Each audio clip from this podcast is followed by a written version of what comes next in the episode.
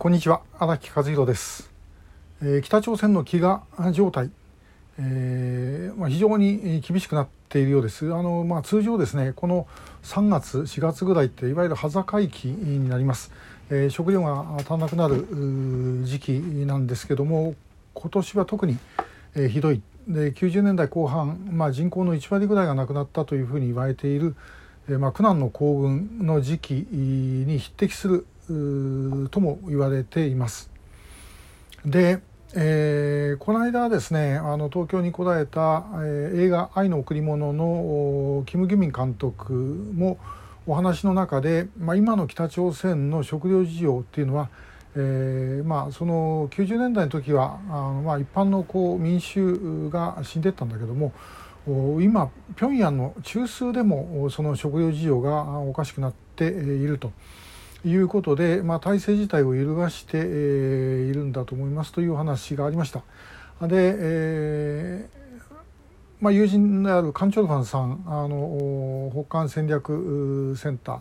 ーのですね代表ですが、まあ、彼も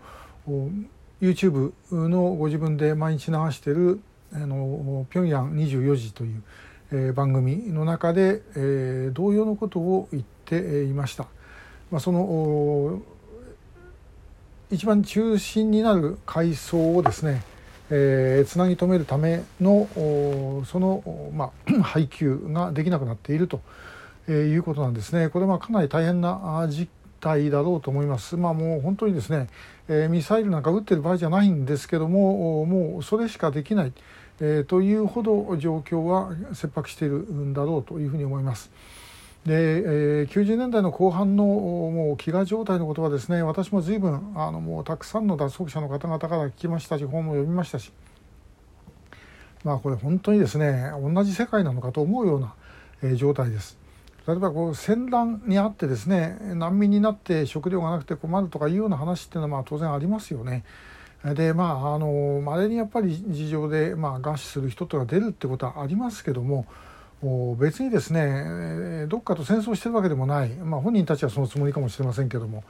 でそういう国でですねでただあの餓死者が出てくっていうのはもう本当に異常としか言いようがありません。90年代頃ですね、まあ、あのもう道端に転がってる死体をまたいで歩いたっていうような話とか、えー、もう横に死体が転がってる横で飯を食ってましたっていうような話とかですね。えー、あるいはあの体育大学の先生だった女性の方ですけどもこの方インタビューした時はもうあの学生連れてなんか割り当てがあってですね大学に、えー、学生を連れてトラックに乗っけてで駅なんかに転がってる死体を積んでですねで山に埋めに行く仕事をしてたと。であのまあ、手袋をつけてこうやるわけですけどその手袋にあの人間の油がこうついてですねベトベトになるんですっていう話、えー、すごいなんかリアルな話でした。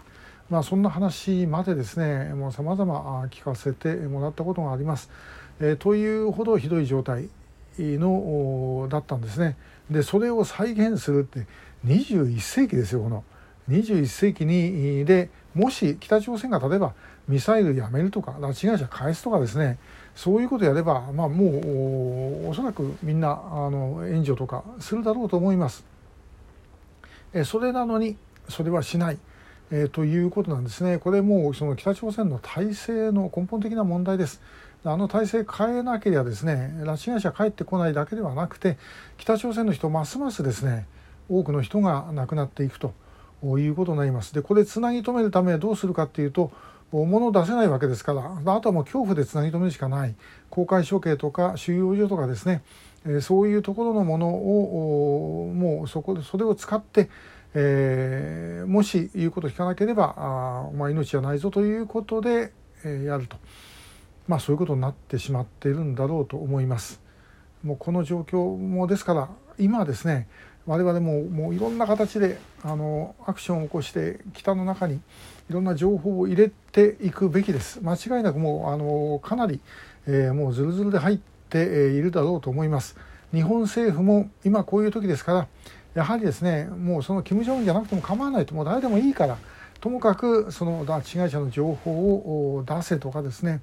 えあるいは被害者を連れ出してもらいたい。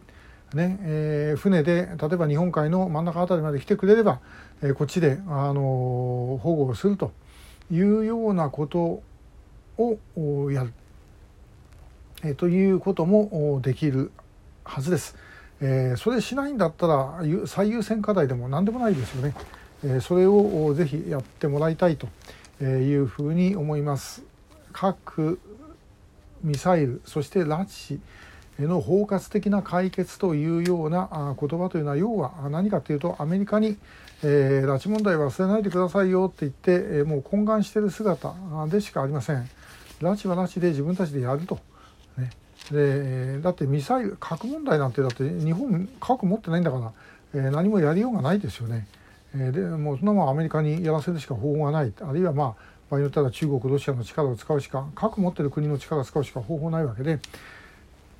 拉致は我々がやらなければいけないことだろうと思います。そしてそのチャンスが近づいてるんですからそのチャンスをですね、えー、生かす。で、えー、その拉致被害者の救出は今飢えて苦しんでいる北朝鮮の人たちをも助けることになるんだということを我々肝に銘じておく必要があるのではないだろうかというふうに思います。今日もありがとうございました。